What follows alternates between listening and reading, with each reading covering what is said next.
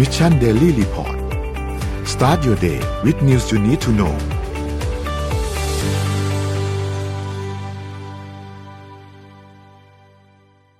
สวัสดีครับยินดีต้อนรับเข้าสู่ Mission Daily Report ประจำวันที่ 20 พฤษภาคม 2565 นะครับ วันนี้คุณอยู่กับพวกเรา 3 คนตอน 7 โมงถึง 8 โมงเช้า สวัสดีพี่ปิ๊ก สวัสดีพี่เอ็มครับ สวัสดีค่ะครับผมวันนี้วัน อะไรนะฮะวันศุกร์แล้วนะครับ วันสุดวันท้ายศุกร์แล้วค่ะนะครับ แล้วก็เข้าใกล้ที่จะถึงวันเลือกตั้งเข้าไปอีกหนึ่งวันนะครับเหลือเวลาอีก 2 วันแล้วนะครับสำหรับนายกเมืองพัทยาแล้วก็ผู้ว่ากทมนะครับเดี๋ยววันนี้เราค่อยๆไปอัปเดตเรื่องราวต่างๆ กันว่ามีอะไรเกิดขึ้นบ้างนะครับในช่วง 24 ชั่วโมงที่ผ่านมานะครับเดี๋ยวเราไปเริ่มต้นกันที่การอัปเดตตัวเลขครับ ตัวเลขการฉีดวัคซีนล่าสุดเราฉีดได้ค่อนข้างเยอะนะครับ ถ้าเทียบกับวันอื่นๆนะครับเราฉีดเพิ่มไปประมาณเกือบเกือบหนึ่งแสนเจ็ดหมื่นโดสนะครับแล้วก็เป็นเข็มที่สามในประมาณเก้าหมื่นโดสนะครับก็ทำให้จำนวนเนี่ยขยับขึ้นมาเป็นสามสิบเก้าจุดสามเปอร์เซ็นต์นะครับสำหรับคนที่ฉีดเข็ม booster แล้วนะครับสถานการณ์ผู้ป่วยนะครับมีผู้ติดเชื้อรายใหม่ อันนี้เพิ่มขึ้นชัดเจนนะครับอยู่ที่หกพันสามร้อยห้ารายนะครับ ซึ่งก็เพิ่มขึ้นกว่าก่อนหน้านี้ค่อนข้างเยอะ นะครับรู้สึกว่าวันก่อนหน้านี้จะมีประมาณสักสามหรือสี่พันเท่านั้นเองนะครับตัวเลขผู้เสียชีวิตยังใกล้เคียงเดิมครับอยู่ที่ประมาณ 42 คนนะครับรักษาหายอยู่ที่ 7,567 นะครับเมื่อวานนี้มี ATK อีกประมาณ 7,800 คนนั่นหมายความว่าผู้ติดเชื้อรายใหม่เนี่ยก็ทะลุ 10,000นะครับอยู่ที่ประมาณ 14,000 คนนะครับตัวเลขผู้ป่วยอาการหนักอยู่ที่ 1,104 นะครับแล้วก็ใส่ท่อช่วยหายใจเนี่ยอยู่ที่ 536 นะครับไปดูถัดมาครับ ตลาดหลักทรัพย์บ้านเราครับเซตครับ ติดลบ 0.89%นะครับอยู่ที่ 1,605.98 นะครับแล้วก็หุ้นต่างประเทศนะครับ เริ่มต้นกันที่ดาวโจนส์นะครับติดลบ 1.14%นะครับ NASDAQ ครับติดลบ 0.22%นะครับ NYSE ติดลบ 0.37%นะครับฟุซี่ครับติดลบ 2.09%แล้วก็ห่างเสียงติดลบ 2.54%นะครับก็เรียกได้ว่าแดงทั้งกระดานเลยนะครับสำหรับตลาดหุ้นไม่ว่าจะทั้งไทยและก็เทศนะครับ ราคาน้ำมันดิบครับปรับตัวลดลงเช่นเดียวกันนะครับมีการปรับตัวลงครับ WTI ครับติดลบมา 0.79%นะครับอยู่ที่ 108.72 นะครับแล้วก็เบนซ์ครูดออยนะครับอยู่ที่ 108.99 นะครับติดลบมา 0.11%ซึ่งถือว่าใกล้เคียงกันมากนะครับสำหรับราคาดัชนีราคาน้ำมันดิบ 2 ตัวนี้นะครับ ซึ่งก็เราไม่ค่อยเห็นเนาะเวลาที่มันใกล้เคียงกันบ้างขนาดนี้ปกติเราจะเห็นมันมีแกลบที่ห่างกันเบนซ์จะแพงกว่าอยู่ประมาณหนึ่งนะครับ ถัดมาครับ ราคาทองคำนะครับ อยู่ที่1,845.51 พันแปดร้อยสี่สิบห้าจุดห้าหนึ่งนะครับ บวกขึ้นมา1.59%เลยนะครับ ทองคำบวกขึ้นมาค่อนข้างเยอะนะครับ ก็น่าจะเป็นช่วงเวลาที่หลาย ๆ ท่านอาจจะนำสินทรัพย์ เปลี่ยนแปลงมาเป็นทองคำที่มีความเสี่ยงที่ต่ำกว่านะครับเมื่อเทียบกับตลาดหุ้นเทียบกับคริปโตเคอร์เรนซีต่าง ๆ นะครับ แน่นอนครับคริปโตเคอร์เรนซีครับมาดูต่อฮะ ก็บอกว่าคริปโตเคยมีการขยับบวกขึ้นมาเล็กน้อยนะครับ แต่ว่าก็ยังถือว่าอยู่ในระดับที่ค่อนข้างต่ำเมื่อเทียบกับก่อนหน้านี้นะครับบิตคอยเนี่ยอยู่ประมาณสองหมื่นเก้ากับเกือบสามหมื่นนะครับ แล้วก็ Ethereum เนี่ยอยู่ประมาณพันเก้าเจ็ดสิบนะครับบ i แนสครับอยู่ที่สามร้อยสอง Solana อยู่ที่ห้าสิบเอ็ดและ Bitkub Coin อยู่ที่สามจุดห้าสองนะครับ ก็ถือว่าไม่ได้ขยับตัวเยอะมากสำหรับคริปโตเคอร์เรนซีในช่วงยี่สิบสี่ชั่วโมงที่ผ่านมานะครับ นี่คืออัปเดตตัวเลขทั้งหมดครับค่ะพาไปต่อที่ข่าววิทยาศาสตร์การแพทย์กันสักนิดนึงค่ะ เป็นเรื่องของการผ่าตัดหลอดเลือดสมอง โดยการใช้หุ่นยนต์ อ่า เรามาเริ่มกันที่เรื่องนี้เผื่อว่าจะทำให้มีความหวังเพิ่มขึ้นนะคะ เพราะว่าจริงๆแล้วโรคหลอดเลือดสมองเนี่ยเป็นโรคที่ฆ่าชีวิตผู้คนจำนวนมากค่ะ คือความเสี่ยงที่ผนังหลอดเลือดจะเสื่อมสภาพและมีไขน้ำมันอุดตันภายในเส้นเลือดเนี่ยเพิ่มสูงขึ้นเมื่ออายุมากขึ้น เกิดเป็นโรคเส้นเลือดโป่งพอง แล้วก็โรคเส้นเลือดตีบ หากเป็นโรคเส้นเลือดสมองโป่งพองเนี่ยอาจจะทำให้เส้นเลือดแตกออกในท้ายที่สุดค่ะ ถ้าเป็นโรคเส้นเลือดสมองตีบเนี่ยจะส่งผลให้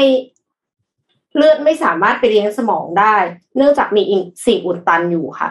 ทั้งสองโรคเนี้ยจะนำไปสู่ภาวะอัมพฤกษ์อัมพาตหรือว่าถึงขั้นเสียชีวิตในท้ายที่สุด เวลาที่เขาผ่าตัดต่อเลือดในสมองค่ะดูอย่างในภาพเนี้ยค่ะ ก็จะมีวิธีการผ่าตัดในแบบที่ค่อนข้างแอดวานซ์คือปกติแล้วทั่วๆไปอะจะทำแบบนี้ไม่ได้ แต่ว่า บางที่อะค่ะ เขาจะใช้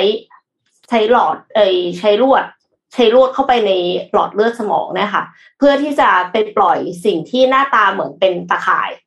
เพื่อที่จะค้ำเอาไว้ค้ำไอ้ตรงที่มันมีมีบัตรคลอดนะคะมีอะไรไปอุดตันหลอดเลือดอะเสร็จแล้วสักพัก อ่าริมเลือดค่ะ สักพักหนึ่งอะค่ะ เลือดเนี่ยมันโฟลได้ แล้วก็ แล้วริมเลือดอะ มันจะถูกไอตาข่ายอันเนี้ยจับไว้แล้วดึงออกมาพร้อมกันกับลวดอันนั้นได้ ทีนี้เนี่ยก็คือเขาต้องใช้สัญญาแพทย์ที่มีมีความสามารถมากเพราะว่าหลอดเลือดสมองเนี่ย มันเล็กมาก แล้วมันก็ซับซ้อนคดเคี้ยวใช่ไหมคะทีนี้เขาก็เลยให้หุ่นยนต์มาช่วยค่ะ หุ่นยนต์ทำอะไร หุ่นยนต์เนี่ยเหนี่ยวนำลวดด้วยแม่เหล็ก พอเหนี่ยวนำลวดด้วยแม่เหล็กเนี่ยก็เลยทำให้ ลวดเนี่ยมันไปถึงจุดที่ต้องการได้เร็วขึ้นได้ง่ายขึ้น ดีกว่าค่อยๆแย่ค่ะ พี่ปิ๊กนนนึกถึงตอนที่เราเล่นเกมอะแค่เราแบบใช้มือเล่นลวดอย่างเงี้ย เคยเล่นไหมคะยากมากนะต้องต้องไม่ให้แตะไม่ให้แตะอันนั้นก็ทำไม่ได้แล้วใช่ อันนี้คือแบบว่าเอาลวดใส่เข้าไปในหลอดเลือดสมองที่แบบเล็กมากซับซ้อนมาก แล้วก็แล้วก็แบบคือพังง่ายมากอะค่ะ มันยากจริงๆ เพราะฉะนั้นเขาก็เลย MIT อะค่ะ เขาก็เลยนำเสนอเอาหุ่นยนต์ควบคุมทางไกล หรือว่าเรียกว่า telerobot ที่มีส่วนหัวเป็นแม่เหล็กมาใช้ในการผ่าตัด โดยแม่เหล็กเนี่ยจะทำการควบคุมเส้นลวดที่ใส่เข้าไปในสมอง โดยทีมศัลยแพทย์ เพื่อที่จะให้เดินทางไปถึงเป้าหมาย เพื่อนำลวดเข้าไปขดอุดบริเวณที่เส้นเลือดโป่งพอง ไม่ให้มีเส้นเลือดแตกและเกิดริ่มเลือด แล้วก็ในกรณีที่เส้นเลือดอุดตัน เส้นลวดเนี่ยก็จะนำไขมันหรือสิ่งอุดตันที่อยู่ในเส้นเลือดออกมาค่ะ จากการทดสอบกับแบบจำลองเห็นได้ว่าเส้นลวดสามารถเดินทางไปถึงเป้าหมายได้ แม้กระทั่งที่พื้นที่ขดเคี้ยวและซับซ้อน นอกจากนั้นยังรวดเร็วแล้วก็ปลอดภัยกว่าวิธีการผ่าตัดแบบทั่วไปด้วยค่ะ แพทย์ผู้ทำการผ่าตัดเพียงทำหน้าที่ควบคุมหุ่นยนต์ ผ่านหน้าจอมอนิเตอร์เท่านั้นเอง ดังนั้น จึงเห็นว่าวิธีการนี้ทำให้ผู้ป่วยฟื้นตัวได้เร็ว เนื่องจากมีบาดแผลน้อย แล้วก็เสียเลือดน้อย และช่วยลดลดภาระของทีมศัลยแพทย์ไปด้วยในตัวค่ะ แต่เทคโนโลยีนี้เนี่ยยังอยู่ในขั้นตอนของการวิจัยและพัฒนา ทดลองในหลอดเลือดแดงที่ขาของของหมูนะคะของสุกร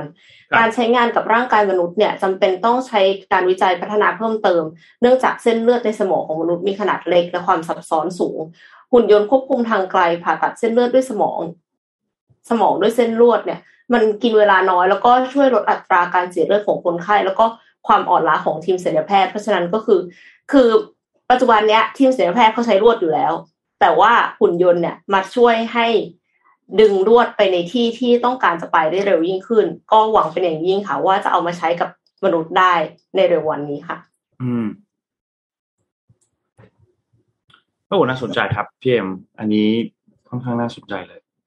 เทคโนโลยีการแพทย์เนี่ยเนี่ยมันมันดีขึ้นเรื่อยๆเลยเนาะแล้วสำหรับคนที่ป่วยเป็นโรคนี้เนี่ย อย่างเราเราก็รู้ว่ารักษาค่อนข้างยากนะใช่ค่ะทำให้ทำให้การที่เทคโนโลยีเข้ามาแบบนี้ก็น่าจะช่วยทุนแรงได้เยอะสำหรับแพทย์และที่สำคัญถ้ารักษาเร็วก็ถ้ารักษาเร็วก็คือมีโอกาสหายใช่ อืมอืมอืมน่าดีเลยครับ ดีเลยมาก ดีมากๆครับ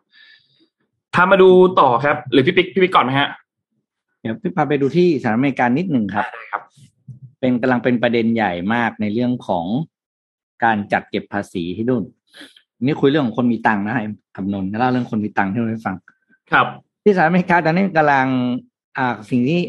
หน่วยงานที่เรียกว่า IRS หรือว่า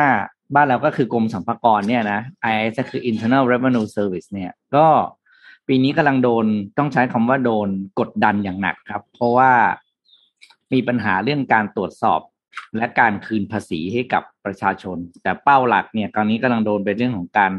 ความสามารถในการตรวจสอบออดิตตรวจสอบรายได้ของของคนรวยทั้งหลายนะครับ เนื่องจากประสิทธิภาพเนี่ยลดลงอย่างน่าตกใจในช่วงสิบปีที่ผ่านมานะครับ อย่างที่ช่วงในช่วงปี 2010เนี่ยตัวเลขของการตรวจสอบภาษีของผู้มีรายได้มากกว่า 5 ล้านเหรียญต่อปีเนี่ย อยู่ที่ประมาณ 16เปอร์เซ็นต นะครับ แต่ปี 2019-2020 ล่าสุดเนี่ยตัวเลขเพิ่งเปิดเผยมาว่าตรวจสอบได้เหลือแค่2%เเท่านั้น ถามว่าปัญหาคืออะไรครับ ปัญหามันมาจากสองสาเหตุด้วยกัน สาเหตุแรกเลยก็คือ เรื่องของจำนวนบุคลากรที่ไม่พอนะครับ ก็คือเรื่องของคนเนี่ยคนของ IRS เนี่ยลดลงอย่างมีนัยยะตลอดสิบปีที่ผ่านมาจนปัจจุบันนี้เนี่ยจำนวนเจ้าหน้าที่ของ IRS เนี่ยเหลืออยู่จำนวนคนนะครับ เจ้าหน้าที่เหลืออยู่เท่ากับ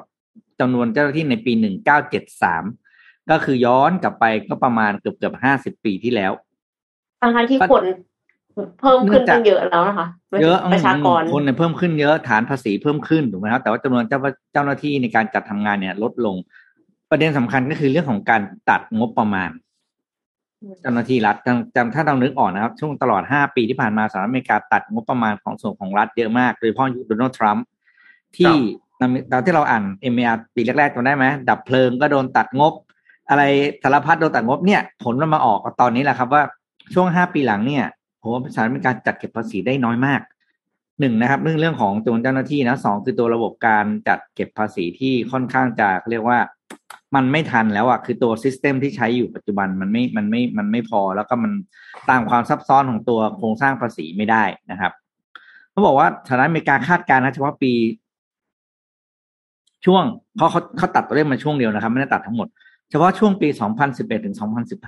2015 มูลค่าของตัวเลขประเมินภาษีที่ที่ถูกอ่าเขาเรียกอะไรนะ under reported ก็คือประเมินจัดเก็บต่ำไปเพราะว่าตรวจสอบไม่ได้เนี่ย เฉพาะสามปีห้าปีนั้นนะครับสองพันสิบเอ็ดถึงสองพันสิบห้าอยู่ที่สองแสนสี่หมื่นห้าพันล้านเหรียญสหรัฐแปลว่าสหรัฐรัฐบาลสหรัฐเนี่ยขาดรายได้ไปเยอะมากจากระบบการจัดเก็บภาษีที่ มาเขาเรียกว่าอ่อนประสิทธิภาพลงนะครับ โจไบเดนก็เลย propose สองอย่างในการแก้ครับ อย่างแรกเลยก็คืออ่า propose ขอในเรื่องของระบบการจัดเก็บเป็นเป็นซอฟต์แวร์ตัวใหม่นะครับ ที่มีมูลค่าแปดหมื่นล้านเหรียญสหรัฐนะครับ เป็นเป็นเทคโนโลยีในการจัดเก็บภาษีใหม่ แต่คาดการว่าจะจัดเก็บภาษีได้เจ็ดแสนล้านเหรียญสหรัฐตลอดสิบปีข้างหน้า นะครับ แล้วก็อันสิ่งที่สองที่จะทำก็คือเพิ่มเขาเรียกว่าการจ้างงานเจ้าที่เจ้าหน้าที่สำหรับ IRS อีกหนึ่งหมื่นตำแหน่งภายในสามปี ก็ถือว่าเยอะนะ ปีหนึ่งรับสามปีว่าปีรับสามพันกว่าคนนะก็ถือว่าเยอะนะครับ แต่จริงมันก็ไม่เยอะมากหรอกเพราะประเทศเขาใหญ่ แต่ก็ดีกว่าไม่มีนะครับนั้นต่อไปนี้จะได้เห็นว่าไม่ใช่ประเทศแถวๆนี้เนาะที่ขยันจัดเก็บภาษีให้มีประสิทธิภาพนะครับ ทุกประเทศขยับหมดในเรื่องของจัดเก็บการจัดเก็บภาษี แล้วก็ เชื่อว่าสิ่งที่โจไบเดนขอเนี่ยมาแน่ๆเพราะตอนนี้รัฐบาลก็ ก็ไม่ค่อยมีตังค์นะก็ต้องเก็บภาษีให้ให้มีประสิทธิภาพมากขึ้น คือแปดหมื่นกับเจ็ดแสนนะมันก็เมคเซนส์อยู่แล้วค่ะอยู่แล้ว เออใช่เป็นเราเราก็ลงนะอืม คือกำลังกำลังสงสัยอยู่ว่าทำไมถึง หมายถึงว่าเอ็มคิดตั้งแต่แรกแล้วว่าเรื่องว่าคนมันน้อยลงอะนึกว่าใช้เทคโนโลยีเข้ามาแทนคน ก็เลยทำให้คนมันน้อยลง ปรากฏว่าเปล่าไม่ใช่ไม่ได้ใช้เทคโนโลยีด้วย เพิ่งกำลังจะใช้เทคโนโลยีตอนนี้แล้วค่ะอาจจะใช้แต่ว่าไม่ทัน คือถ้าเป็นพี่เนี่ยพี่เข้าใจ อาจจะเข้าใจที่มาที่ไปได้อย่างหนึ่งก็คือ ลดคนเพราะว่าตอนนั้น ตอนที่ลดคนลงเนี่ย คิดว่าเทคโนโลยีมันจะพร้อมใช้ไง อ๋อทีนี้พอลดปุ๊บเทคโนโลยีมันไม่พร้อมติดขัดนู่นนี่นั่นใช่ไหมคนก็เลิกไปแล้ว แล้วคงการที่คนเลิกจ้างไปแล้วเขาไม่ปกติจะไม่ดึงกลับมาอยู่แล้ว ที่เหลือก็ต้องเป็นพี่แบกแล้วครับ แบกไปลากถูลูกถูกังไปจนกว่ามันจะได้ ซึ่งตอนนี้มันก็พิสูจน์แล้วมันก็ยังไม่สำเร็จ ก็เลยเป็นที่มาที่โจไบเดนจะจะของประมาณแปดหมื่นล้านตรงนี้ แต่ผู้ฟังเราก็น่ากลัวเนาะเก็บภาษีได้เจ็ดแสนล้านสิบปีนั่นก็คืออัน under under collect เยอะจริง ๆ ที่สหรัฐอเมริกาเนี่ย ของเราก็น่าจะไม่น้อยของเราน่าจะไม่น้อยถูกต้องอยู่นอกระบบ เชิญพานนตามนั้นเลยฮะ ตามนั้นเลยครับ เห็นด้วยครับ เอ่อนนพามาดูจริงๆมีหลายเรื่องมากเลยวันนี้ที่เราต้องค่อยๆคคุยกันนะครับ แต่ว่าขอพาไปเริ่มต้นต่อเนื่องจากเรื่องของสวีเดนและก็ฟินแลนด์นิดนึงนะครับ เรื่องประเด็นเกี่ยวกับสวีเดนและฟินแลนด์ที่มีการประกาศพูดง่ายคือกรอกใบสมัครเข้านาโต้นั่นแหละนะครับแล้วก็ฝั่งของตุรกีเองก็ออกมาคัดค้านใช่ไหมครับ ทีนี้ตอนนี้ สิ่งที่หลาย ๆ คนแสดงความเป็นห่วงอย่างหนึ่งก็คือ ในช่วงระหว่างที่กำลังจะเข้านาโต้เนี่ย มันจะต้องมีการพิจารณา แล้วก็ต้องมีการลงลงเกี่ยวกับเรื่องของสัตยาบันต่าง ๆ ของทั้งสมาชิกทั้งหมดในนาโตเพื่อที่จะรับสมาชิกใหม่เข้าไปเพิ่มเนี่ยนะครับ แต่ทีนี้คนก็เป็นห่วงว่า แล้วถ้าระหว่างนั้นถูกลุกรานขึ้นมาทำยังไง ก่อนหน้านี้เราเห็นบอริสจอห์นสันที่เดินทางไปทำข้อตกลงกับทั้งผู้นำของฟินแลนด์แล้วก็ผู้นำของสวีเดนนะครับ ล่าสุดนายกรัฐมนตรีของโปแลนด์เองก็มีการออกมาประกาศเช่นเดียวกันนะครับ คุณมาเตอุสมอร์วีนะครับ ซึ่งเป็นนายกรัฐมนตรีของโปแลนด์นะครับ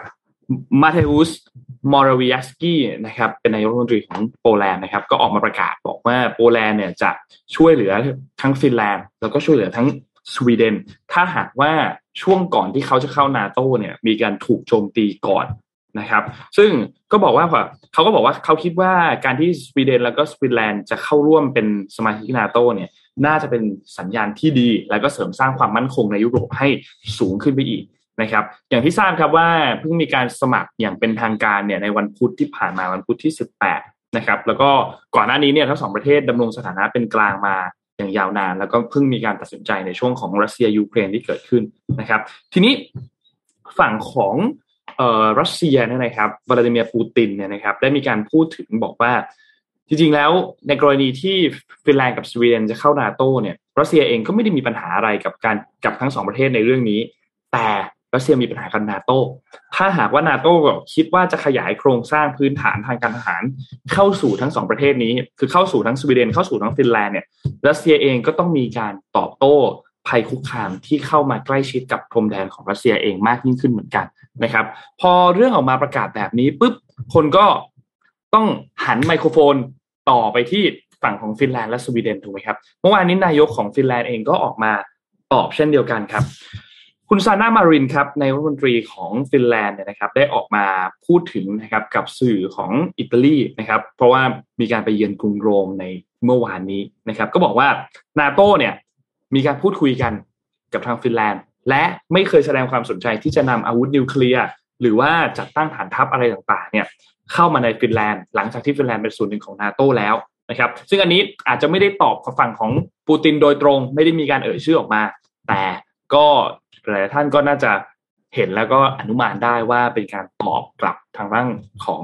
วลาดิเมียร์ปูตินที่พูดถึงประเด็นที่เกี่ยวกับการที่จะนำฐานทัพ หรือว่านำอาวุธนิวเคลียร์มาตั้งอยู่ในพื้นที่ของฟินแลนด์แล้วก็ในพื้นที่ของสวีเดนนะครับ ซึ่งสำนักงานนายกรัฐมนตรีของฟินแลนด์เนี่ยก็ออกมาเปิดเผยบอกว่านาโตเนี่ยไม่เคยคิดไม่เคยแม้แต่จะแสดงความสนใจที่จะนำอาวุธนิวเคลียร์มาประจำการหรือเข้ามาจัดตั้งฐานทัพในพื้นที่บริเวณตรงนี้เลย ซึ่งบอกว่าต้องบอกว่า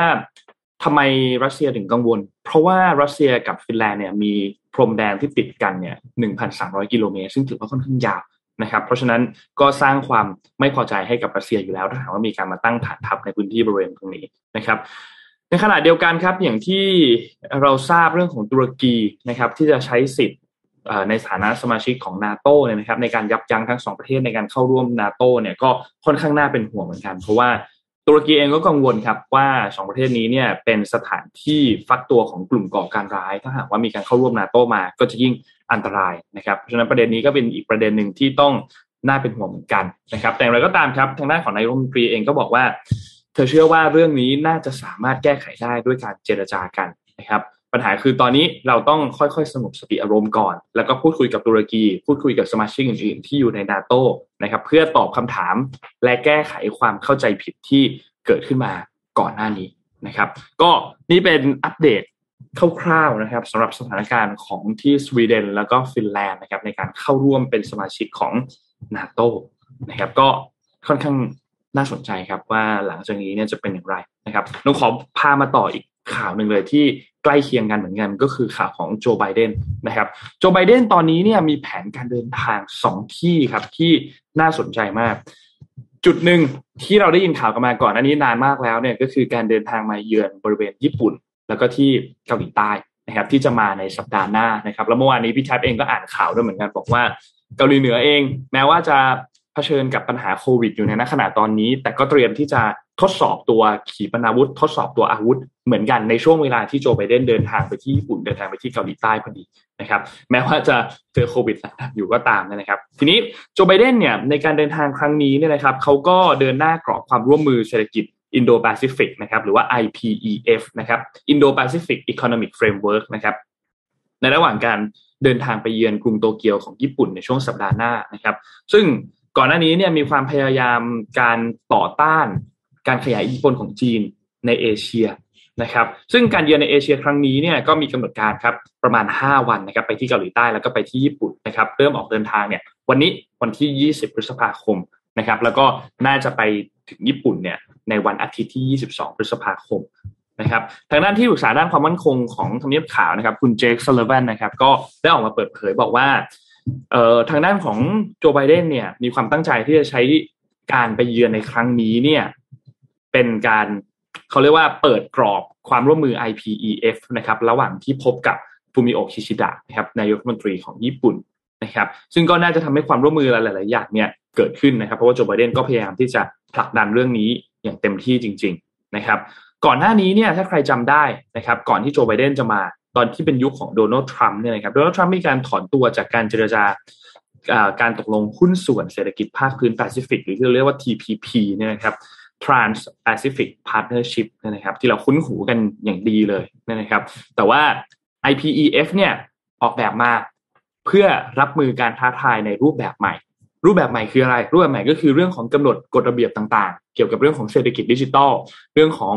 ความมั่นใจในอุปทานที่ปลอดภัยแล้วก็ยืดหยุ่นมากขึ้น แล้วก็เรื่องของการรับมือการเปลี่ยนผ่านด้านพลังงานเทรนด์ของโลกในช่วงเวลาตอนนี้ที่กำลังเปลี่ยนแปลงไปนะครับ เพราะฉะนั้นก็ค่อนข้างน่าสนใจสำหรับการไปเยือนในครั้งนี้นะครับสำหรับโจไบเดนนะครับ อีกจุดหนึ่งที่โจไบเดนจะไปเช่นเดียวกันเนี่ยก็คือทางด้านของตะวันออกกลางนะครับ โจไบเดนจะมีการไปพูดคุยในช่วงนี้เนื่องจากว่าปัญหาราคาพลังงานแพง ราคาพลังงานแพงเนี่ยส่งผลกระทบทั่วโลกมากนะครับทำให้โจไบเดนเองก็จะมีการบินไปหามกุฎราชกุมารแห่งซาอุนะครับเรื่องปัญหาเรื่องของน้ำมันแพง อาจจะมีการไปเจรจาอะไรบางอย่าง แล้วก็พูดคุยในเรื่องของสงครามรัสเซียที่มีความยืดเยื้ออยู่ในช่วงเวลาตอนนี้ด้วยนะครับเพราะฉะนั้นการประชุม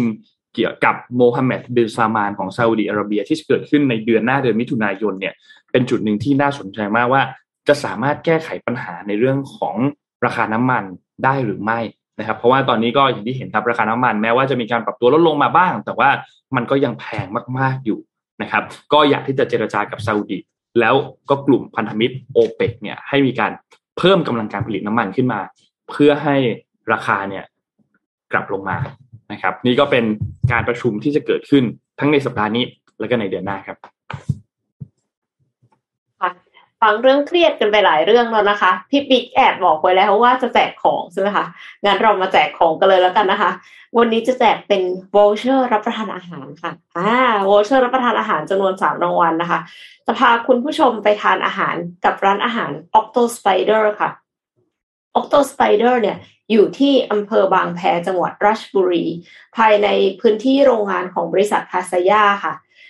ร้านนี้โดดเด่นด้วยอาคารรูปทรงปลาหมึกค่ะ รูปทรงปลาหมึกแบบเฮ้ยแปลกมากเลยนะคะ ตั้งอยู่กลางทะเลสาบบรรยากาศดีมากค่ะ สมมูลบอกว่าอาหารหลากหลายรสชาติดีด้วยนะคะ แล้วก็ราคาไม่แพงค่ะ มีเมนูเด็ดอย่างแกงคั่วพาซายาขาหมูเยอรมัน ปลากระพงสองใจค่ะ แค่สามเมนูนี้ อ่านแล้วก็รู้สึกหิวแล้วนะคะ สมมุติบอกว่าจะแจกบัตรอาหารให้สามรางวัลค่ะ รางวัลละห้าร้อยบาทอ่ารางวัลละห้าร้อยบาทนี่น่าจะกินได้หลายเมนูอยู่นะคะคำถามมีอยู่ว่า ค่ะพี่ปิ๊กเคยทานมาแล้วป่ะคะเคยแล้วร้านนี้ทานมาสามครั้งแล้วอ๋อรีวิวค่ะรีวิว แล้วก็แล้วก็เฮ้ยไปเหอะ แล้วก็เพราะว่าเขามีพัทยา outlet อยู่ที่นั่นด้วยช้อปปิ้งด้วย ไปกินเออไปช็อปเสร็จกินต่อกลับบ้านโอเคเลยสบายใจสบายใจโอ้ย hap py เลยสบายใจครับ คือมีอยู่ช่วงหนึ่งพี่ต้องทำงานที่ราชบุรีเยอะครับ แล้วก็ก็ขากลับก็แวะ แวะทานแวะทานตั้งแต่ยังไม่รู้จัก ยังไม่รู้จักเลยนะถ้าพัทยายังไม่เข้ามาเป็นสปอนเซอร์รายการเราอนุนต้องไม่ลืมนะพัทยาคือคือพัทยาคือสปอนเซอร์รายการแรกของ MDR นะทุกคนทุกใครยังไม่รู้ อ่า พี่เชเลขอบพระคุณค่ะน่ารักมาก อืมอืม ค่ะก็คำถามนะคะ มีอยู่ว่าถ้าได้ไปทานอาหารที่ร้าน Octo Spider กับสมมูล จะสั่งอะไรให้สมมูลทาน อันนี้ต้องรู้ใจสมมูลด้วยนะคะ ใครที่เลือกเมนูถูกใจสมมูลก็รอรับบัตรรับประทานอาหารอร่อยๆไปได้เลยค่ะ แต่ว่าถ้าแชร์สมมูลก็อาจจะเลือก อ่า มีความเป็นไปได้ว่าจะเลือกมากขึ้นนะคะ ถ้าถ้าแชร์ไลฟ์นี้นะคะ ครับเพราะฉะนั้นอย่าลืมแชร์กันนะฮะ แชร์กันด้วยนะคะ ตอบคำถามด้วยนะคะ แล้วก็ฟังข่าวกันต่อนะคะ ไปต่อกันที่ข่าวมแมลงข่าวหนึ่งค่ะ เป็นข่าวแมลงปอไซบอร์กค่ะ คือจริง ๆ แล้วข่าวเนี้ยสารภาพก่อนว่าไม่ได้ใหม่ขนาดนั้น คือเอ็มอ่านเจอในสารคดี มันชื่อว่าสารคดี magazine ค่ะ อันนี้คือดร.ป๋วยอุ่นใจนะคะ จากมหาวิทยาลัยมหิดลเนี่ยเขียนไว้ ตั้งแต่ปี 2017 แล้วแต่เอ็มเห็นว่ามันน่าสนใจมากก็เลยเอามาเล่าให้ทุกท่านฟังค่ะ ครับ เพราะว่าเราอะพูดถึงเรื่องข่าวการประดิษฐ์หุ่นยนต์ ตามรูปแบบของสัตว์ต่างๆ มาเยอะแล้วใช่ไหมคะไม่ว่าจะเป็นแพะภูเขาหรือว่าหนูนะคะแล้วแต่ว่าอันเนี้ยเขาไม่ได้ประดิษฐ์หุ่นยนต์ เป็นรูปสัตว์เขาเอาเครื่องมือไปติดบนสัตว์เลย อ่าวิศวกรจากจากเรเปอร์นะคะ กับนักวิจัยจาก Genelia Farm Research Campus Howard Hughes Medical Institute ในรัฐเวอร์จิเนียของสหรัฐอเมริกาเนี่ยเขาร่วมกันพัฒนาแมงปอไซบอร์กขึ้นมาค่ะ เรียกว่าดากอนฟลายซึ่งไม่ใช่หุ่นยนต์ แต่เป็นแมลงปอจริง ๆ ที่รวมร่างกับอุปกรณ์ควบคุมค่ะ มันบินได้ทุกทิศทางแล้วก็ลอยได้อยู่กับที่เหมือนกับแมงปอทั่วไป คือมันเป็นแมงปอแหละ แต่ว่าพิเศษตรงที่วิศวกรเนี่ยสามารถบังคับทิศทางหรือกำหนดเส้นทางบินของแมลงได้อ่าคือบังคับ แมลงปอนะคะ ด้วยแผงวงจรควบคุมบนหลังที่ส่งสัญญาณแสงไปควบคุมเซลล์ประสาท เนื่องจากการบินของแมลงปอไวต่อแสง เทคนิคการควบคุม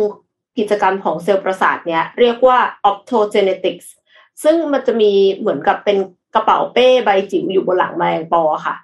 มีตัวส่งสัญญาณที่เรียกว่า optrode ซึ่งจะส่งสัญญาณแสงเป็นระลอกเข้าไปกระตุ้นเซลล์ประสาทในเส้นประสาทของแมลงปอ เพื่อควบคุมการบินและพฤติกรรมค่ะ optrode ของ Draper เนี่ยมีความแม่นยำสูงมาก สามารถควบคุมการส่งกระแสประสาทถึงระดับเซลล์ จึงให้ผลดีมากกว่าการต่อขั้วอิเล็กโทรด ปล่อยกระแสไฟฟ้าเข้าสมองและกล้ามเนื้อโดยตรงอย่างที่ใช้กับสัตว์อื่นๆ หลายชนิดนะคะ หัวหน้าโครงการ Dragonfly เนี่ยเขากล่าวว่า Dragonfly คือยานอากาศยานขนาดจิ๋ว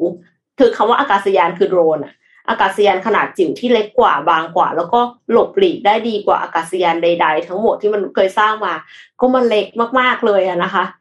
ยิ่งกว่านั้นเนี่ย คือมันไม่ต้องใช้แบตเตอรี่ในการบินอะเพราะว่าแมลงปอมันบินของมันเองอยู่แล้วถูกไหมคะและเทคโนโลยีออฟโรดเนี่ยอาจจะพัฒนาต่อไปเป็นเทคนิค การแพทย์แม่นยำที่จะเป็นประโยชน์ต่อการวินิจฉัยและรักษาโรคด้วยนะคะ คือตอนนี้กลายเป็นว่า นอกจากกล้องตามสี่แยกตามเสาตามหมวกกันน็อกกล้องหน้ารถนะคะ ยังมีกล้องบนแมลงปอด้วยนะคะ ถ้าใครที่ไปทำอะไรไม่ดีก็ต้องต้องระวังปาปารัสซี่สักนิดนึงค่ะเพราะมันเล็กมาก มองแทบไม่เห็นเลย แต่ว่าติดกล้องไว้อันนี้นี่ตั้งแต่ปี2017แล้วด้วยนะแสดงว่าตอนนี้นี่คือพัฒนาไปถึงไหนแล้พัวฒไม่นารู้ไปไกลแล้ว เอออันนี้เอาไปแบบนะไม่มีเวลาที่ อะไรนะเขาเรียกใครประชุมลับๆอะไรอย่างเงี้ยนะโอ้โหน่ากลัวมากเลยนะหน้าต่างมันบิมีนหูประตูมีช่อง อืมมันบินบินผ่านๆแล้วก็ไม่ทันสังเกตมันคืออะไรอย่างเงี้ยนะโอ้โหตายครับอะเดี๋ยวพี่พาไปที่อินเดียนิดหนึ่งครับ ไปดูธุรกิจอันหนึ่งที่ต้องบอกว่ากำลังเป็นขาขึ้นสุดๆกับที่อินเดีย แต่บ้านเราอาจจะเริ่มไปก่อนแล้วนี่ก็ก็ไม่ใช่เรื่องแปลกอะไรนะครับ เพราะว่าบางอย่างของบางที่ก็เริ่มก่อนนะครับ ก็คือตอนนี้อินเดียมีธุรกิจที่เขาเรียกว่า Quick Commerce ครับ Quick Commerce เนี่ย มันคือการอ่าเปิดการสั่งของ grocery ออนไลน์ แล้วก็มีคนเอามาส่งให้เรานี่แหละ ฟังแล้วมันบ้านเราก็คือเหมือนธรรมดามากเลยใช่ไหมแบบ อืมแบบไม่อืมไม่ได้ไม่ได้แบบว่าหวือหวามากแต่ที่อินเดียตอนนี้กำลังแบบเติบโตสุดๆนะครับ คือบรรดา Delivery แพลตฟอร์มทั้งหลายเนี่ยกำลังกระโดดเข้ามาในตลาดนี้กันอย่างมากนะครับไม่ว่าจะเป็นเรื่องของเออ ทุกคนระดมเงินลงทุนมาเพื่อจะขยายตัวนี้อย่างมากนะครับ คือตอนนี้ คนที่เข้ามาเล่นตลาดเนี้ยมีตั้งแต่ food startup นะครับ มี Delivery แพลตฟอร์มอะไรต่างๆกระโจนเข้ามาอารมณ์รวมแล้วกันตอนที่พี่ดูตัวเลขกลมๆที่เขาประกาศจะลงทุนร่วมกันเนี่ย ก็ประมาณหนึ่งพันล้านเหรียญ no ไม่ใช่เจ็ดแบบสามพันล้านเหรียญสหรัฐแล้วครับ จากหกเจ็ดรายใหญ่ ๆ นะครับ สาเหตุ คืออะไรก็คือแน่นอนครับ ก็คือคนขี้เกียจ อากาศร้อนนะไปออกไปเดินซื้อไม่ไหวเลยทำให้การใช้บริการโกลเซอรี่สั่งโกลเซอรี่แล้วก็ให้มาส่งที่บ้านเนี่ยเติบโตอย่างมากนะครับ คือปัจจุบันนี้ตัวเลขของปี 2021 เนี่ย มันอยู่ที่ประมาณ 0.3 พันล้านสหรัฐเองนะครับ แต่คาดการณ์ว่าในปี 2025 ตัวเลขเนี้ยจะกลายเป็น 5,000 ล้าน ดู ตัวเลขนะครับ จาก0.3นะ เป็น5,000ก็โตเท่าไหร่ดีอะร้อยเท่าเนาะนะครับ หลายหลายร้อยมกกว่เท่านั้นอะนะคะหลายหลายหลายเท่าหลายเท่าเออไม่ใช่เออไม่รู้ว่าไปคูณเองกันจากงงจากสามหรือจากศูนย์จุดสามนะศูนย์จุดสามเป็นห้าครับเออเนี่ยดูกราฟแล้วก็ว่ามันเติบโตแค่ไหนนะครับ โดยสิ่งที่จะเกิดขึ้นเลยเนี่ยก็คือ มันพูฟมาแล้วอันหนึ่งเนี่ยนะครับ ก็คือตัว research เนี่ยนะครับ ตัว grocery sales ในอินเดียเนี่ยเขาบอกว่าตัวเลข quick คอมเมอร์สเนี่ยปัจจุบันเฉลี่ยนะเฉลี่ยต่อรายของร้านค้าที่เข้ามาใช้บริการเนี่ย ร้านค้าร้านหนึ่งเนี่ย ขายได้วันละหนึ่งพัน ticket หรือหนึ่งพันออเดอร์ ซึ่งหนึ่งพันออเดอร์เนี่ยเขาบอกว่าเป็นออเดอร์ที่ตอนนี้ทุกวันนี้คือหยิบกันไม่ทันแล้วอะนะครับ เพราะนั้นมันแปลว่ามันมี demand อีกมากจริง ๆ แล้วก็สาเหตุหลัก ๆ ก็คือเขาบอกพฤติกรรมคนเปลี่ยน ตอนนี้คนอินเดียเนี่ยเขาบอกสิ่งที่เขาให้เขาจัดความก็คือ don't want to plan and don't want to wait นะครับ ก็คือไม่มีการวางแผนแล้วก็ไม่ต้องการรอ ปัจจัยสำคัญในการแข่งกันเนี่ย ก็คือเวลาในการส่งครับ ปัจจุบันนี้มาตรฐานการส่งก็คือสั่งอะไรปุ๊บเนี่ยเบนช์มาร์กของอินดัสทรีอยู่ที่สามสิบนาที แต่ทางรีเดอร์เนี่ยก็บอกว่าต่อไปนี้ไอ้กำแพงสามสิบนาทีเนี่ยมันจะถูกลดลงมาเรื่อยๆ เหลือประมาณยี่สิบนาที แปลว่าวันนี้สมมติเราจะทำอาหารอะไรอย่างนี้ปุ๊บเนี่ยสั่งตอนนี้ปุ๊บไม่เกินยี่สิบนาทีเรามีของใช้ละนะครับ ก็ถือเป็นตลาดที่น่าจับตามองมากๆ แล้วก็ เชื่อว่านะ ยังไงไทยก็ไปในทิศทางนี้เหมือนกัน เราจะขี้เกียจไปซื้อกระหล่ำปีสักหัวหนึ่งมาทำอาหาร น้ำปลาขวดหนึ่งเราก็ไม่ซื้อ เราก็ไม่เดินออกไปอะไรอย่างเงี้ยนะครับ คือปัจจุบันที่ถ้าเราเห็นเนี่ยร้านค้าที่ใกล้สุดก็คือต้องยอมว่าเซเว่นอีเลฟเว่นนี่คือใกล้สุดละแต่เซเว่นอีเลฟเว่นเนี่ยยังไม่มีของสดนะครับ แต่ที่อินเดียเนี่ยของสดด้วย คือมันเป็นมันเป็นส่วน combination เนาะ ตรงกลาง ระหว่างฝั่งนึงฝั่งหนึ่งเนี่ยที่เคยเราเคยได้ยินเนี่ยคือเป็นเขาเรียก curbside pickup ใช่ไหมเราสั่งออนไลน์แล้วเราขับรถไปรับ พวกของ grocery ที่ปัจจุบันอะ ห้างเห็นเยอะนะแบบนี้เห็นเยอะละอ่านะครับอีกอันหนึ่งก็มีแบบกลางกลางกึ่งกึ่งก็ก็มีอย่าง Freshket ที่เขาทำก็คือซื้อแต่ก็ใน Freshket เนี่ยเหมือนทางนี้เลยเหมือนเหมือนกับทางที่เขาเรียก quick commerce นี้เลยนะครับการก็เป็นพวกออนไลน์เดลิเวอรี่ทั่วไป ซึ่งไม่ไม่ได้มีของสดอยู่ แต่เนี่ยจะเข้ามาแทน และเชื่อว่า ของเราไม่เกินห้าปี เป็นอย่างนี้แน่นอน และตลาดสดใหญ่ ๆ ก็จะค่อย ๆ หายไปเรื่อยๆ แล้วก็พื้นที่ตลาดก็จะถูกจัดเอาไปทำอย่างอื่นอะไรเงี้ย เป็นเทรนด์ของโลกครับปฏิเสธไม่ได้อืมอืมครับ แล้วแล้วต้องบอกว่าพฤติกรรมของคนเองก็เริ่มเปลี่ยนแปลงไปแบบนั้นมากขึ้นเรื่อยๆนะไม่รู้ทุกคนเป็นเปล่าแต่ว่านนเริ่มเป็นเยอะขึ้นก็คือ อะไรก็ตามถ้าซื้อออนไลน์ได้เราก็ซื้อออนไลน์ จริงแล้วใช่แล้วแล้วก็หลายครั้งมาก อันนี้มีหลายครั้งมากที่ไปดูของในร้านอแล้วอมาฟไลกดน์ซื้อออนไลน์ แล้วค่อยมากดซื้อออนไลน์ มีหลายครั้งมากเลยอืมและเพื่อนนนท์ใช้คำพูดว่า ตอนนี้พวกร้านค้าที่อยู่แบบหน้าตามหน้าช็อปอะไรเงี้ย เป็นเหมือนแค่แบบเป็นไปโชดูว์ขรูองมตัวอย่างเฉยๆเหมือนเป็นโชว์รูมอะไรเงี้ยแต่สุดท้ายเวลามาสั่งอะเรามาสั่งออนไลน์อะไรเงี้ยก็ก็น่าสนใจที่พฤติกรรมของคนมันค่อยๆเปลี่ยนไปเรื่อยๆแล้ว พฤติกรรมคนที่เปลี่ยนแบบเนี้ย มันเปลี่ยนแบบ บางทีเราไม่ค่อยเห็นแบบคือเราจะเห็นว่าอยู่ดีๆ มันก็เปลี่ยนแบบฟึบอย่างนี้ไปเลยเนาะคนสั่งออนไลน์กับสั่งกับกับไปซื้อของที่ที่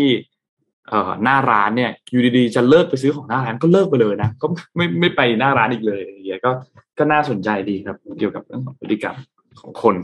ในช่วงเวลาตอนนี้เดี๋ยวพี่เอ็มไปอีกอีกข่าวหนึ่งได้ไหมครับ แล้วเดี๋ยวนนท์จะพามาดูข่าวของ SCB ครับ โอเคค่ะ ได้เลยค่ะอ่าเป็นเรื่องของเซนเซอร์อีกตัวหนึ่งนะคะ คือปกติแล้วเนี่ยมันก็จะมีการวิจัยเรื่องสภาพอากาศอยู่ตลอดอยู่แล้วใช่ไหมคะ เพราะว่าคือภาวะโลกร้อนเนาะเราก็ต้องมีการตรวจจับว่าแบบอะอากาศมันร้อนขึ้นหรือเปล่านะคะ หรือว่าความชื้นมันเพิ่มขึ้นไหม ทีเนี้ยจะทำยังไงที่จะให้มีเซ็นเซอร์ตรวจสภาพอากาศ อยู่แบบทั่วทั่วไปเยอะๆเต็มไปหมดนะคะเขาก็นึกถึงดอกอันหนึ่งคือดอกแดนเดรายอน ดอกแดนเดรายอนเนี่ยมันเหมือนเป็นแบบดอกหญ้าครับคือที่แบบว่ากลมๆใช่ไหมพอเป่าปั๊บมันก็ปลิวปลิวไป อ่า อันเนี้ยก็เลยเป็นแรงบันดาลใจให้มาทำเซ็นเซอร์ที่แบบปลิวได้เหมือนดอกแดนดีไลออนค่ะ นักวิจัยจากมหาวิทยาลัยวอชิงตันนะคะ ในสหรัฐอเมริกาเนี่ยสร้างตัวต้นแบบเซ็นเซอร์วัดสภาพอากาศ จากพลังงานแสงอาทิตย์ขนาดจิ๋วเพื่อให้ลอยกลางอากาศได้ โดยใช้เพียงแค่แรงลมเท่านั้น ลักษณะการตกของเซ็นเซอร์เนี่ยมันเป็นความท้าทายมากๆเลย เพราะว่าเวลาที่ตกเนี่ยมันอาจจะคว่ำถ้ามันคว่ำเนี่ย วัสดุอาจจะเสียหายได้ นักวิจัยก็เลยต้องออกแบบตัวต้นแบบมากกว่า 75 รูปแบบ เพื่อเลียนแบบการตกของแดนดีไลออนเนี่ย เพื่อเลียนแบบการตกให้มันหงายขึ้นค่ะ เพราะว่าทำไมต้องหงายขึ้น คือเขาติดโซลาร์เซลล์ไว้ ติดโซลาร์เซลล์ไว้เพื่อที่จะไม่ต้องติดแบต คือถ้าติดแบตมันจะใหญ่มันจะหนาลิเธียมไอออนนะคะ แต่พอติดโซลาร์เซลล์ปั๊บมันบางเบาสามารถที่จะปลิวได้ คือเป็นโซลาร์เซลล์ขนาดจิ๋วเนี่ยค่ะแล้วเขาก็ผลจากการที่ทำต้นแบบการตกเนี่ยมากกว่า 75 รูปแบบทำให้ไม่คว่ำได้ถึง 95%ค่ะ ในที่สุด น้ำหนักของตัวเซนเซอร์เนี่ย ก็คือส่งผลต่อระยะทางในการร่อนโดยตรง ก็เลยเลือกใช้โซลาร์เซลล์เนี่ยนะคะ แล้วก็เซนเซอร์หนึ่งชิ้นจะมีน้ำหนักเพียง 30 มิลลิกรัม เท่าของเท่าเมล็ดของดอกแดนดิไลออนเท่านั้นเองทำให้โดรนตัวหนึ่งอะค่ะ สามารถที่จะบรรทุกเอแดนดิไลออนจำลองอันเนี้ย ได้เป็นพันตัวเลย แล้วก็เอาไปปล่อยพอเอาไปปล่อยเสร็จแดนดิไลออนมันก็จะกระจายไปทั่วๆใช่ไหมคะกระจายไปได้ไกลสูงสุด100เมตร หรือประมาณความยาวของสนามฟุตบอลในสภาพอากาศทั่วไป แต่ว่าด้วยข้อจำกัดของอุปกรณ์ในตอนนี้ค่ะ ข้อมูลที่วัดได้จะมีระยะส่งสัญญาณกลับมาสูงสุดที่ 60 เมตร เพราะฉะนั้นคือถ้ามันปลิวไปไกลมาก สัญญาณจะไม่กลับมา อาจจะต้องไปเดินตามหามันอีกทีหนึ่งพอพอมันใกล้พอก็อาจจะมีสัญญาณกลับมาเนี่ยนะคะ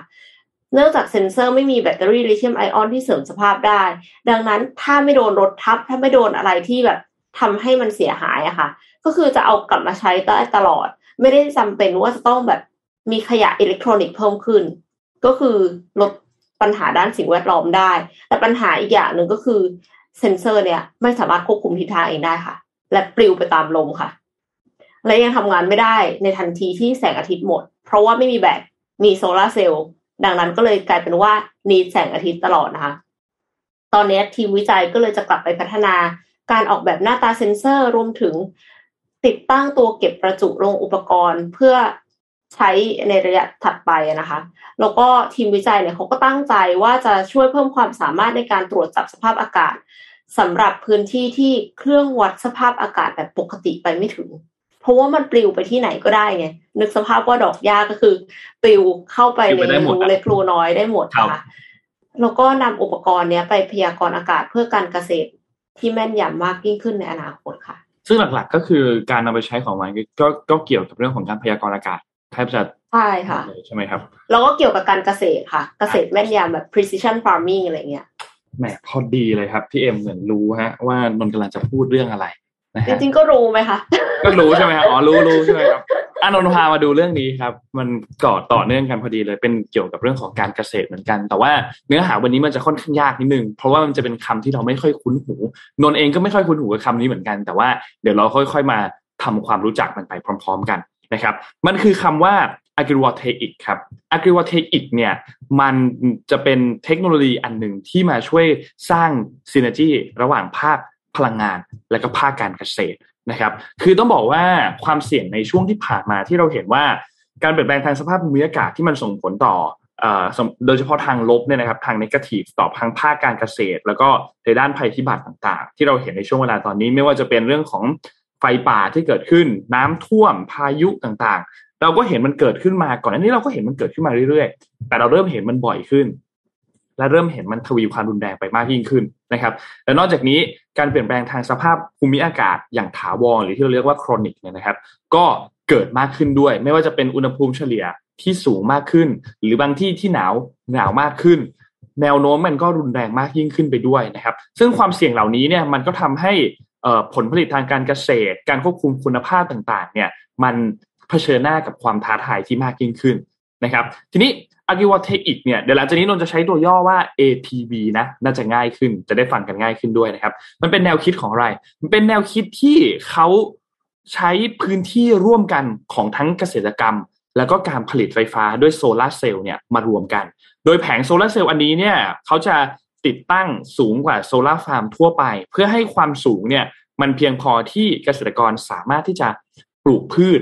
ข้างใต้นั้นได้นะครับ อย่างที่เห็นในภาพนี้เลยภาพนี้ค่อนข้างแสดงออกมาค่อนข้างชัดเจนเลยนะครับ ทีนี้มันก็รวมไปถึงเรื่องของเครื่องจักรในการเพาะปลูกที่เกี่ยวข้องกับการปลูกการทำเกษตรด้วยนะครับ ซึ่งประโยชน์ของการทำแนวคิดแบบ APV อันนี้เนี่ยหนึ่งเลยคือ ก็จะช่วยในเรื่องของร่มเงาจากแผงโซลา่าที่ลดความเสี่ยงที่พืชบางชนิดเนี่ยโอเค พืชต้องโดนแดดแหละ แต่ว่ามันก็อาจจะถูกแดดเผาหรือเกิดความเครียดจากความร้อน ที่เป็นที่เราเรียกว่า heat stress เนี่ยนะครับ มันก็ช่วยลดปริมาณการระเหยของน้ำส่งผลส่งผลให้การใช้น้ำในการเพาะปลูกเองเนี่ย มันก็น้อยลงต้นทุนก็ต่ำลงไปด้วยนะครับ ทีนี้อันนี้คือด้านของการเกษตร แล้วด้านของพลังงานเนี่ยนะครับการใช้ APV เนี่ยมันจะช่วยให้การผลิตพลังงานหมุนเวียนเนี่ย มันทำได้โดยที่ไม่แย่งพื้นที่การทำการเกษตรนะครับ มีงานศึกษาอันหนึ่งนะครับของ Oregon State University นะครับเขาบอกว่า ไอแผงโซลาเซลล์ที่ถูกติดตั้งในตำแหน่งที่ถูกต้องเนี่ย จะทำให้พืชเนี่ยที่ปลูกอยู่ใต้บริเวณแผงอันนี้เนี่ย ลดความร้อนของแผง และส่งผลให้ประสิทธิภาพของการผลิตไฟฟ้า สูงขึ้นด้วยนะครับ เพราะฉะนั้นมันก็เลยเป็นการเกื้อหนุนกันระหว่าง 2 ด้านเลยทั้งภาคพลังงานและภาคการเกษตรด้วยนะครับ นอกจากใช้พื้นที่ร่วมกันแล้วเนี่ยมันยังทำให้ทั้งสองภาคเนี่ยมันเกิดซินเนจีขึ้นมาของระบบนี้ด้วยนะครับ มีบริษัทบริษัทหนึ่งครับชื่อบริษัท g a r i n l e v e n นะครับ ก็เป็นบริษัทที่เขาทดลองนำตัวแนวคิด APV เนี่ยในการปลูกตัว raspberry ในเนเธอร์แลนด์ นะครับเขาก็พบว่าในปีที่อากาศร้อนแล้วก็แห้งเนี่ย ผลผลิตจากแปลงที่เป็นแนวคิดแบบ APV เนี่ย สูงกว่าแปลงที่ไม่ได้เป็นแบบ APV ซึ่งน่าสนใจมาก เพราะว่าในในแถบพื้นที่ที่เกิดภูมิอากาศแบบเป็น extreme weather เนี่ยนะครับ คือภูมิอากาศที่มันรุนแรงอากาศมันร้อนมากยิ่งขึ้นเนี่ย การนำส่วนนี้เข้ามาใช้เนี่ย มันก็ค่อนข้างทำให้ผลผลิตเนี่ยมันดียิ่งขึ้นด้วยนะครับ แต่ว่าแน่นอนมีข้อดีก็ต้องมีข้อเสียเหมือนกัน นะครับการใช้ APV เนี่ยมันคือการเทรดออฟครับระหว่างปริมาณผลผลิตทางการเกษตร แล้วก็ปริมาณการผลิตไฟฟ้านะครับ ถ้าใช้ APV พื้นที่การเพาะปลูกเองก็อาจจะน้อยลงนะครับ และนอกจากนี้เองถ้าในบางฤดูบางช่วงเวลาที่พืชไม่ได้รับแสงในปริมาณที่ต้องการ หรือในทางกลับกันนะครับ การผลิตไฟฟ้าของระบบ APV ก็ไม่สามารถที่จะผลิตได้มากเท่าระบบแบบโซลาร์ฟาร์มนะครับ เพราะฉะนั้นมันก็จะมี ข้อเสียที่แตกต่างกันอยู่นะครับ ซึ่งสิ่งที่จะนำมาแก้ไขปัญหานี้ได้เนี่ยก็คือเรื่องของการออกแบบที่จะต้องมีความสมดุลกันระหว่างผลผลิตทางการเกษตร และก็ผลผลิตทางการผลิตไฟฟ้านะครับ การออกแบบนั้นเนี่ยก็ขึ้นอยู่กับความต้องการของเกษตรกรเจ้าของพื้นที่ด้วยว่าคุณต้องการที่ต้องการอะไรมาเป็นอันดับที่หนึ่งเช่น คุณต้องการลดการใช้น้ำไหมหรือคุณต้องการ ปกป้องพืชจากสภาพอากาศที่รุนแรง ไม่ว่าจะเป็นความร้อนพายุลูกเห็บต่างๆ หรือปริมาณการใช้ไฟฟ้า ก็จะแตกต่างกันในแต่ละความต้องการของฟาร์มฟาร์มนั้น หรือเจ้าของพื้นที่พื้นที่ตรงนั้นนะครับ เพราะฉะนั้นการนำเทคโนโลยีใหม่ ๆ มาใช้เนี่ยแน่นอนว่ามันก็ช่วยเหลือให้ระบบ APV เนี่ยมันมีประสิทธิภาพมากยิ่งขึ้นอยู่แล้วนะครับ อย่างบริษัทที่นนพูดถึงเมื่อกี้เนี่ยนะครับ ระบบตัว APV นี้เนี่ยเขา ถูกออกแบบมาเพื่อปลูกราสเบอร์รี่โดยเฉพาะใช่ไหมครับ แล้วก็มีการใช้แผงโซลาเซลล์ที่เป็นแบบ transparency คือเป็นโปร่งแสงนะครับ มากกว่าโซลาเซลล์ที่ใช้ในโครงการไฟฟ้าปกติ มันก็ทำให้แดดเนี่ยมาถึงตัวพื้นที่ของการทำการเกษตรมากขึ้น หรือว่าจะมีอีกที่หนึ่งครับ ซึ่งเป็นบริษัทปลูกองุ่นนะครับ อยู่ทางใต้ของฝรั่งเศสนะครับ เขาชื่อบริษัทซานากรีนะครับ เขาใช้ AI ครับในการควบคุมองศาของตัวแผงตัวเนี้ย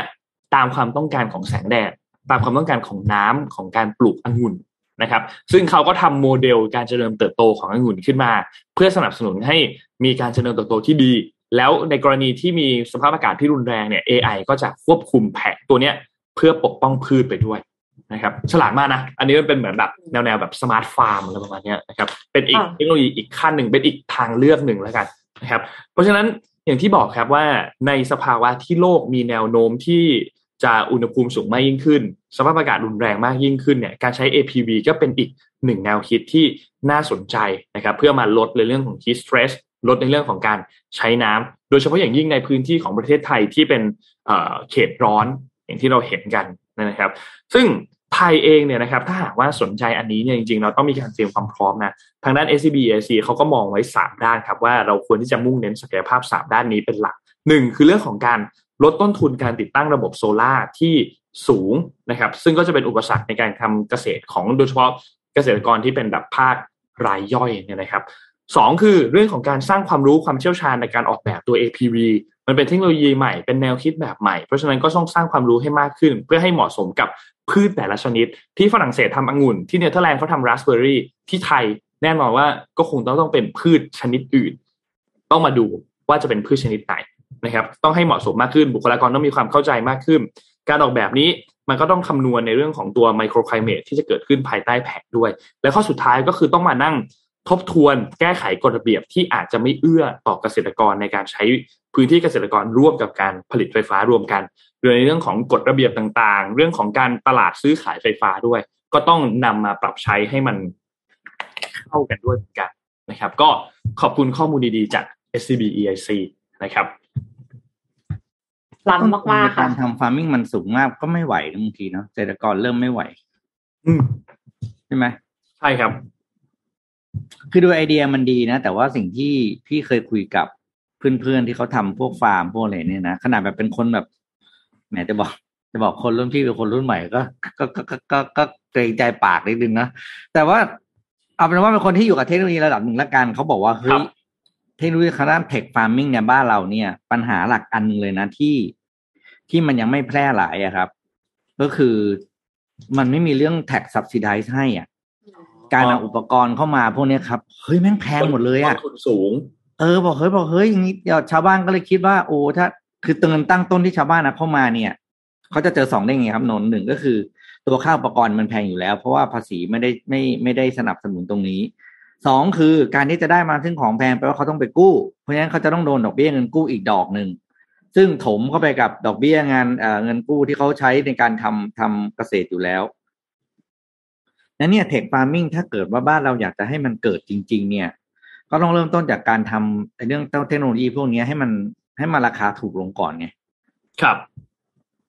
คือพี่เห็นคนจีนที่เขาเข้ามาลงทุนที่บึงการนะครับ ก็แบบเขามาทำแบบเป็นเทคฟาร์มิงเรื่องของการกรีดยางอะ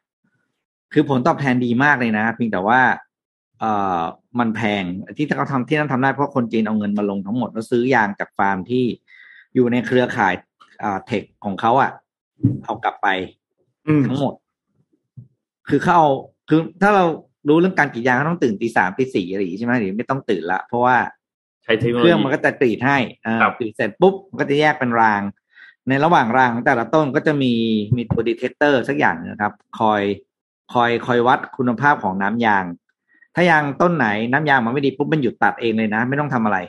อืม แล้วต้นไหนแล้วเขาก็จะปล่อยให้มันยางน้ำยางที่ไหลไปตามท่อจากร้อยร้อยท่อสองร้อยท่อเนี่ย ครับ ก็จะมีแต่ยางที่มีน้ำยางคุณภาพได้มาตรฐานแล้ว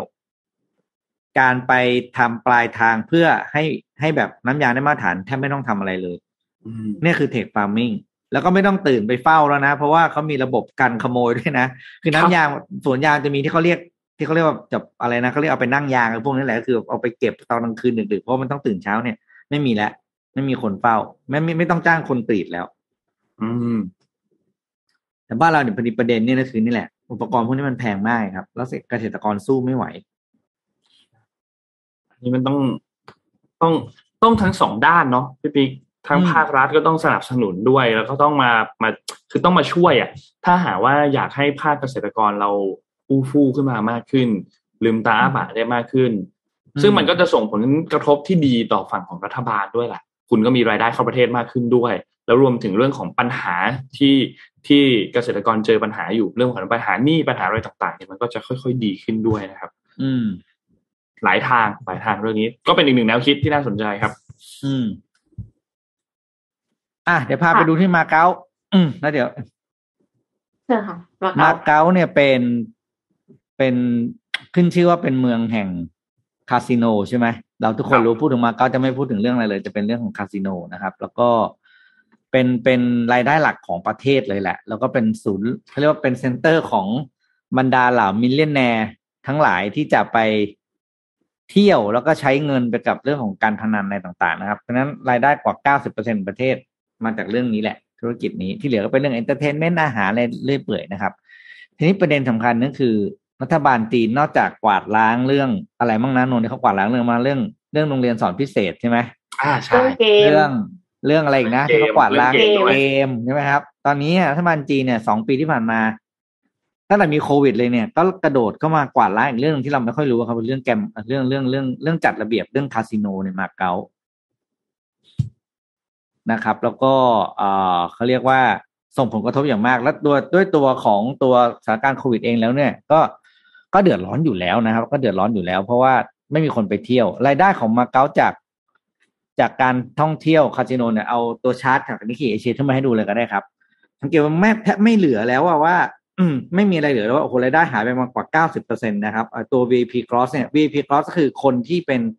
อภิมหาเศรษฐีแล้วไปเปิดบัญชี VIP ไว้นะครับ ก็บัญชีหนึ่งก็สามสิบล้านบาทนะครับ เล่นกันทีแบบโหดเหี้ยมมากลงตาละล้านเลยางเงี้ยเนาะอืมเอ่าสามสิบล้านเขาไม่ให้บาทนะเหรียญนะครับ เหรียญไม่ให้บาทสามสิบล้านเหรียญนะครับ คือแบบดูจำนวนอ่า gross revenue จาก VIP นะครับ ลดลงกว่าเก้าสิบเปอร์เซ็นตนะครับ แล้วก็เรื่องของเปอร์เซ็นต์การเล่นของ VIP เนี่ยก็น้อยลงตามไปด้วยนะครับไล่ไปทีละช้ากันเลยครับจะเล่าเล่าเป็นเล่าให้ฟังเป็นภาพรวมๆไปนะครับ แล้วก็เรื่องของ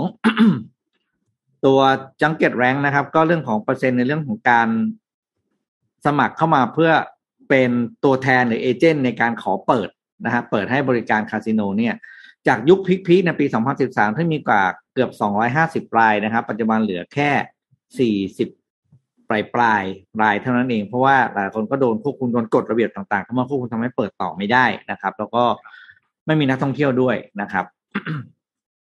ต่อมาครับเป็นมันมีข้อมูลหนึ่งเนาะอันเนี้ย ข้อมูลนี้เป็นตัวบอกว่า เป็นเอ่อเขาเรียกว่า เป็นที่มาของรายได้หลักและการของห้าหกโอเปอเรเตอร์หลัก ๆ นะครับ ก็มันคือคาสิโนมันจะคู่กับโรงแรมนะทีเนี้ยอืมแน่นอนว่าคือ ตัวคาสิโนเป็นรายได้หลักกว่าอยู่แล้วนะครับ นี่คือหกผู้เล่นใหญ่สุดในมาเก๊านะครับ Sands China Galaxy Entertainment กลุ่มพวก เนี้ยผมว่าในตอนนี้กำลังโดนควบคุมเรื่องกฎระเบียบต่าง ๆ ที่รัฐบาลจีนเข้าไปจัดการนะครับ แล้วก็ทำให้มีความเข้มข้นขึ้นในการออกใบอนุญาตนะครับ แล้วก็มีกฎระเบียบเรื่องของการตรวจสอบประวัติของผู้ที่เข้าไปเล่นด้วยทำให้ทำให้เข้าไปเล่นได้ยากขึ้นนะครับ ก็ดูแล้วโอ้โหเป็นเป็นประเทศที่เขาเรียกว่ามองหาไรายได้ไม่เจอเลยนะครับ แล้วปัจจุบันนี้เนี่ยเนื่องจากสหรัฐอเมริกาเนี่ยเปิดประเทศแล้วนะนักเล่นก็ย้ายไปเล่นที่ลาสเวกัสกันหมด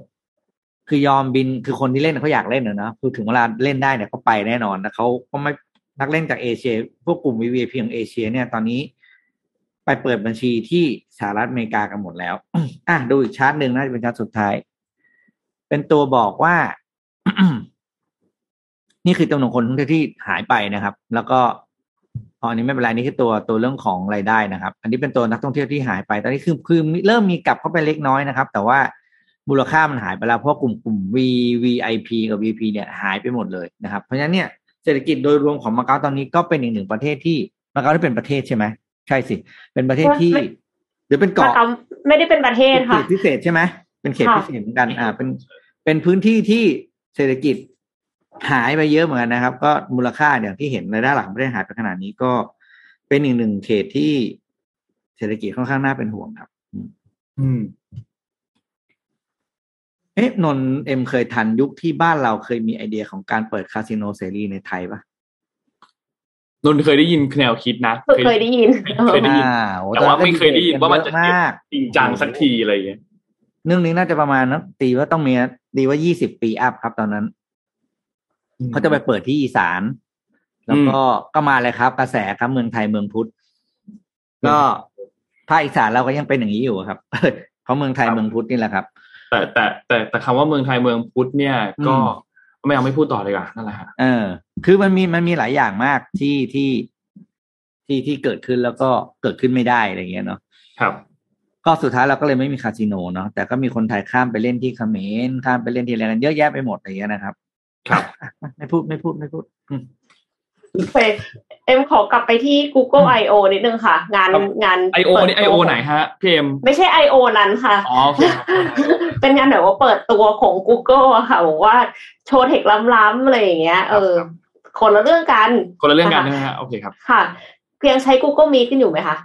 ใช้ใช่ครับใช้ Google Meet ไหมคะอ่า ใช้บ่อย Google Meet แล้วก็บางทีก็รู้สึกว่า Google Meet เนี่ยภาพไม่ค่อยสวยเนาะเออเออมีความรู้สึก เทียบกับซูมนะเทียบกับซูมใช่เทียบกับซูม แต่ว่าตอนเนี้ยค่ะเขาประกาศฟีเจอร์ด้าน AI ออกมาหลายอย่างค่ะ ก็คือทำให้คุณภาพของภาพแล้วก็เสียงดีกว่าเดิม แม้ว่าจะอยู่ในสภาพที่แสงน้อยค่ะ หรือว่าใช้เว็บแคมคุณภาพต่ำก็ตาม อะแต่ว่าอันนี้เข้าใจว่าตอนนี้คลิปที่โชว์อยู่อะเป็นอีกอันหนึ่งของ Google นะคะ ที่เขาเปิดตัวมา มันเป็นเรื่องของการสรุปแชทคือเวลาที่มีคนแชทกันใน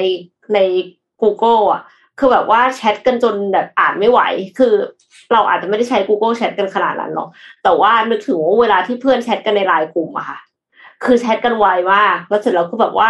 เราอยู่ดีๆก็ตลาดวาย แล้วเราก็ไม่รู้ว่าเกิดอะไรขึ้นก็หายไปเลย แล้วเงียบยิบงงเหมือนกัน เป็นบ่อยมาแล้วกก็คือต้องไล่ดูแบบยาวมากอะ่ะแล้วก็ไม่รู้ว่าต้นตอมันอยู่ตรงไหนแล้ว อันนี้คือ Google เขาสรุปมาให้ค่ะ ถ้าใช้ใน Google นะ ก็คือ มี machine learning อ่านแชททั้งหมดให้เรา แล้วก็สรุปเป็น summary สั้น ๆ ประมาณสองสามบรรทัดได้เลยค่ะ ว่าใครถามใครเรื่องไหน แล้วเขาตอบว่ายังไงอะไรอย่างเงี้ย คือแบบสุดยอด เดี๋ยวก่อนนะ นี่คือเลขาจะไม่มีงานทำแล้วหรือเปล่าคะเพราะว่า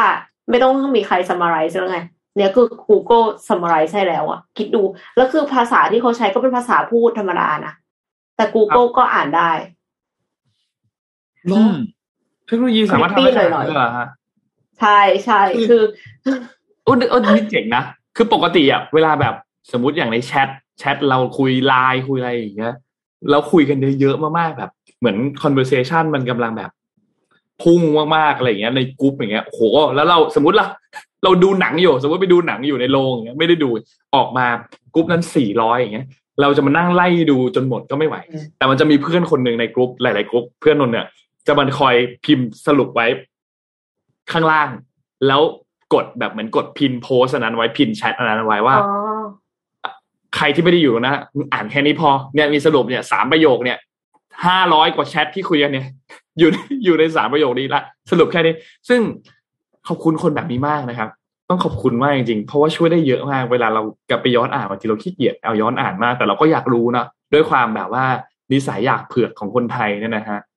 เราก็อยากรู้ว่าคุยอะไรกันนะครับ แต่ว่าขี้เกียจอ่านนะฮะตอนนี้ Google ช่วยแล้วค่ะ ถ้าใช้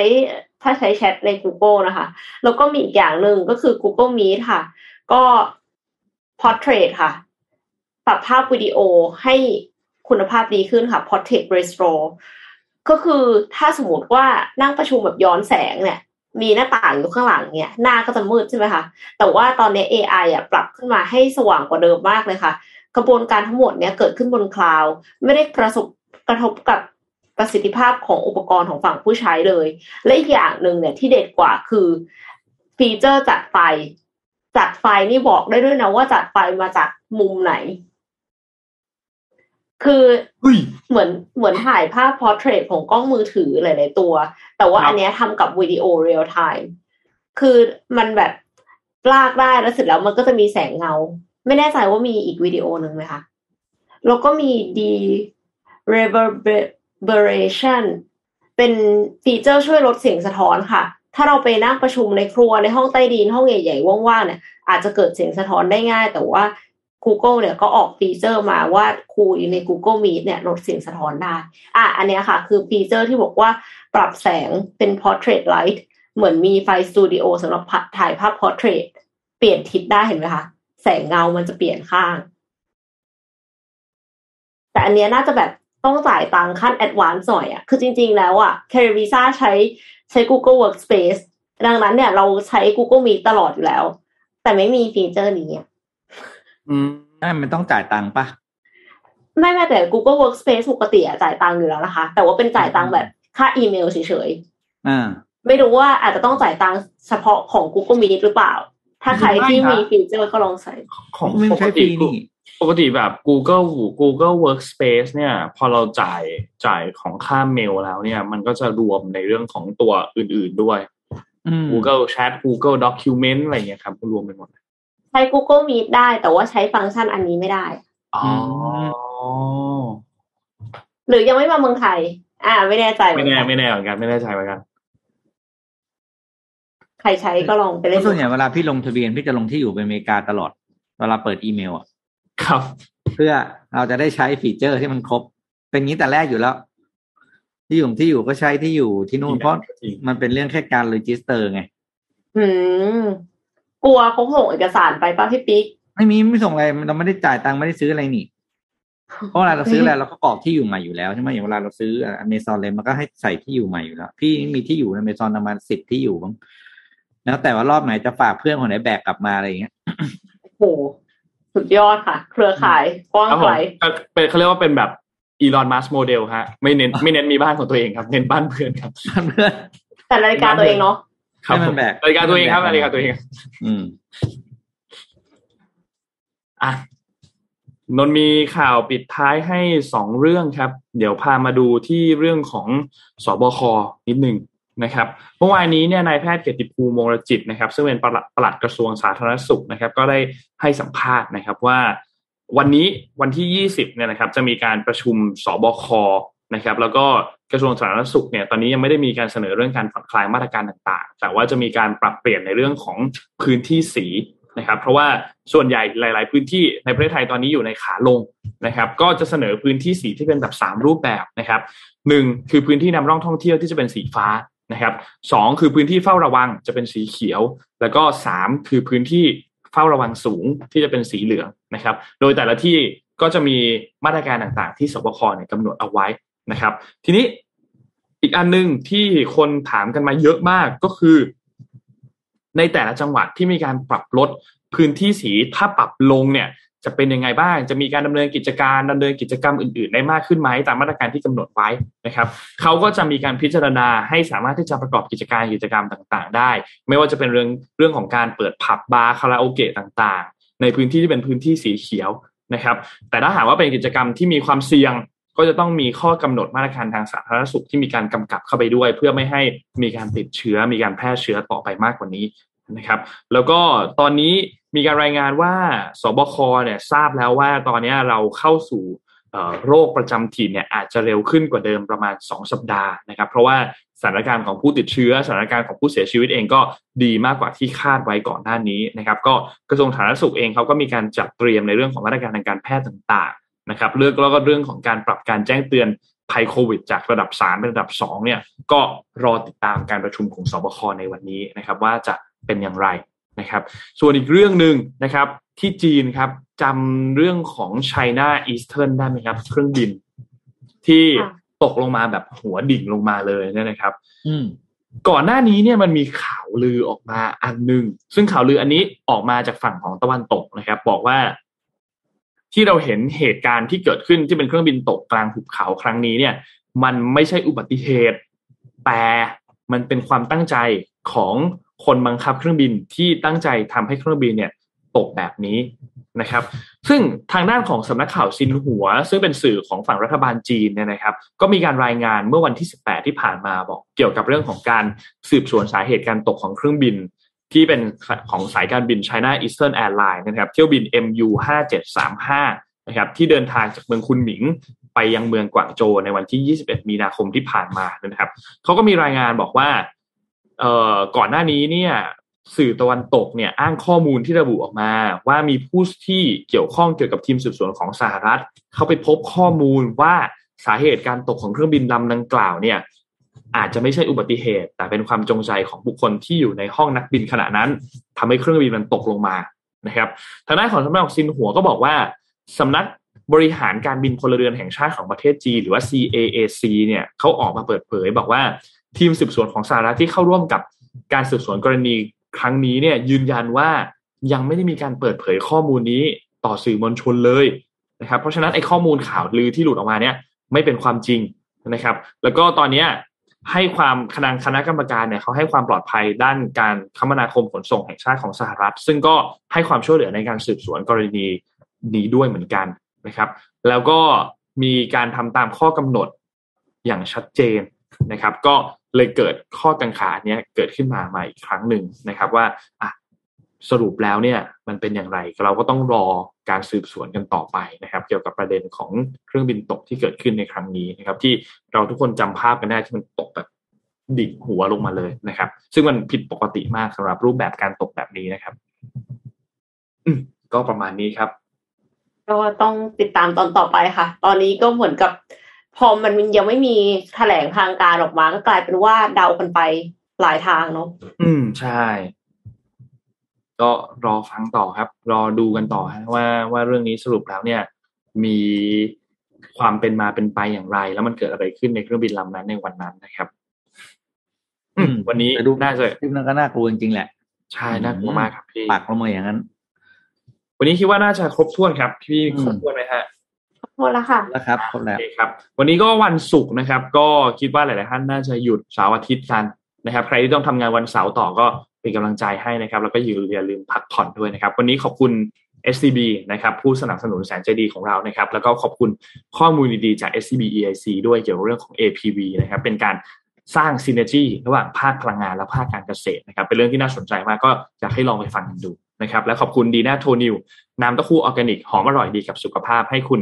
ออร์แกนิกได้ทุกวันนะครับ แล้วก็สปอนเซอร์ใครอยากติดต่อเพิ่มเติมติดต่อได้นะครับเอ่อทางด้านของทีม